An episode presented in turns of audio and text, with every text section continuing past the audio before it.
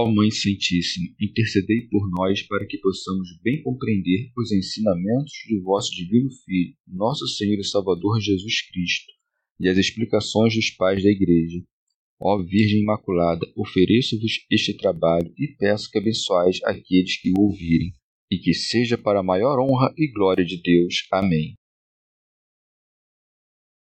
Senhor Onipotente, purificai o meu coração e os meus lábios vós que purificastes os lábios do profeta Isaías com carvão em brasa, e dignai-vos, por tal modo, purificar-me com a vossa misericórdia, para que possa dignamente anunciar o vosso santo Evangelho. Por Jesus Cristo nosso Senhor. Amém. Senhor, abençoai-me. Que o Senhor resida no meu coração e nos meus lábios, para que anuncie digna e convenientemente o seu Evangelho. Amém. Evangelho de Nosso Senhor Jesus Cristo, segundo São Lucas. Recriminação a cidades. Jesus dizia a seus discípulos: Ai de ti, Corazim, ai de ti, Betsaida, pois se em Tiro e Sidônia tivessem sido realizados os milagres que em vós se realizaram, há muito teriam se convertido, vestindo-se de cilício e sentando-se sobre cinzas. Assim, no julgamento, haverá menos rigor para Tiro e Sidônia do que para vós. E tu, Cafarnaum, te elevarás até o céu? Antes até ao inferno descerás. Quem vos ouve, a mim ouve. Quem vos despreza, a mim despreza. E quem me despreza, despreza aquele que me enviou. Comentários dos Pais da Igreja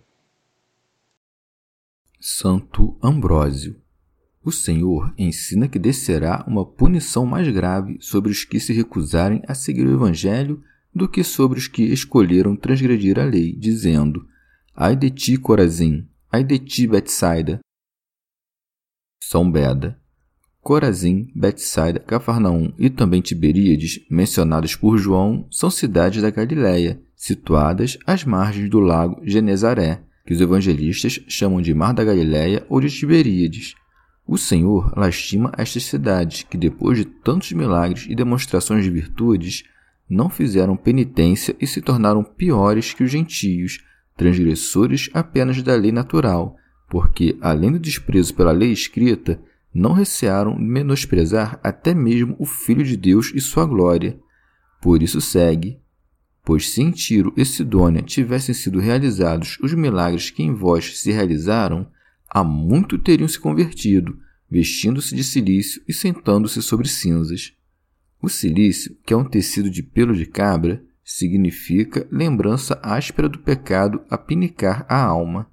A cinza é a reflexão sobre a morte, que nos leva de volta ao estado de cinza. Jazer, ou sentar-se, como diz o original, sobre a cinza representa a humildade da consciência, Hoje em dia, vemos que foi cumprida a palavra do Salvador, pois Corazim e Betsaida não quiseram abraçar a fé enquanto o Senhor andava sobre a terra. Já Tiro e Sidônia, que outrora tiveram amizade com Davi e Salomão, aceitaram o evangelho que os discípulos lhes transmitiram. São João Crisóstomo. O Senhor deplora estas cidades para nossa instrução, porque o derramamento de lágrimas e o gemido de pena pelos insensíveis à própria doença é um antídoto nada ineficaz, não apenas para a correção dos doentes, como também para dos que choram por eles. E não é apenas pelo lamento que os conduz ao bem, mas consolo também pelo medo, pois diz: Assim, no julgamento haverá menos rigor para Tiro e Sidônia do que para vós. Devemos também nós dar ouvidos a esta advertência, pois o Senhor reservou um julgamento mais rigoroso não apenas para aquelas cidades, mas também para nós, se não recebermos, caso nos peçam hospedagem, aqueles a quem mandou sacudir o pó dos pés. Cafarnaum, por ter sido cenário de tantos milagres do Senhor e por tanto tempo a sua pousada, parecia enaltecida sobre as demais cidades, mas por sua incredulidade caiu em ruínas. Por isso segue: E tu, Cafarnaum, te elevarás até o céu? Antes até o inferno descerás, a fim de que o juízo dela seja proporcional à honra que recebera. São Beda. Estas palavras devem ser entendidas em dois sentidos. Ou quer dizer, Serás abatido até o inferno, Cafarnaum, porque a minha pregação opuseste a mais soberba resistência, de modo que é por seu orgulho que ela foi elevada até o céu.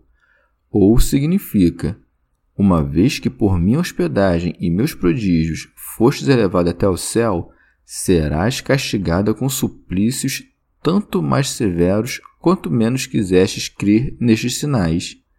E para ninguém pensar que essa repreensão se dirigia apenas às cidades ou pessoas que desprezavam o Senhor, vendo-o na carne, e não também a todos que até hoje menosprezam as palavras do Evangelho, em seguida acrescentou: Quem vos ouve, a mim ouve. São Cirilo. Com isto, o Senhor ensina que se deve acolher tudo o que diz através dos santos apóstolos, porque quem ouve a eles, ouve a Cristo Logo, uma punição inevitável paira sobre os hereges que negligenciam as palavras dos apóstolos, pois segue: Quem vos despreza, a mim despreza. São Beda. O Senhor aqui nos ensina que, quando escutamos ou desprezamos o Evangelho, não dirigimos nossa atenção ou desprezo a pessoas sem importância, mas sim ao Senhor Salvador, ou melhor, ao próprio Pai, pois segue: e quem me despreza, despreza aquele que me enviou. Porque nos discípulos ouvimos o Mestre, e no Filho honramos o Pai. Santo Agostinho.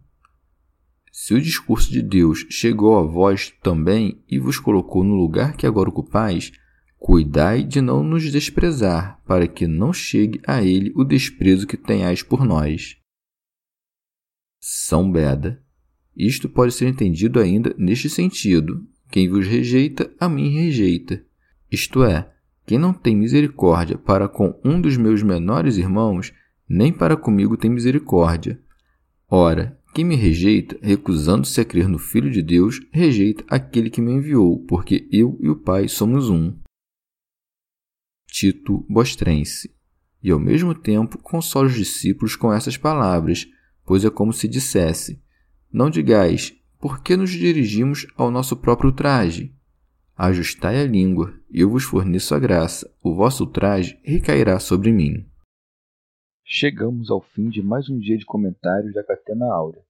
Muito obrigado por ficarem até aqui. Que Nossa Senhora derrame suas graças sobre nós e até amanhã.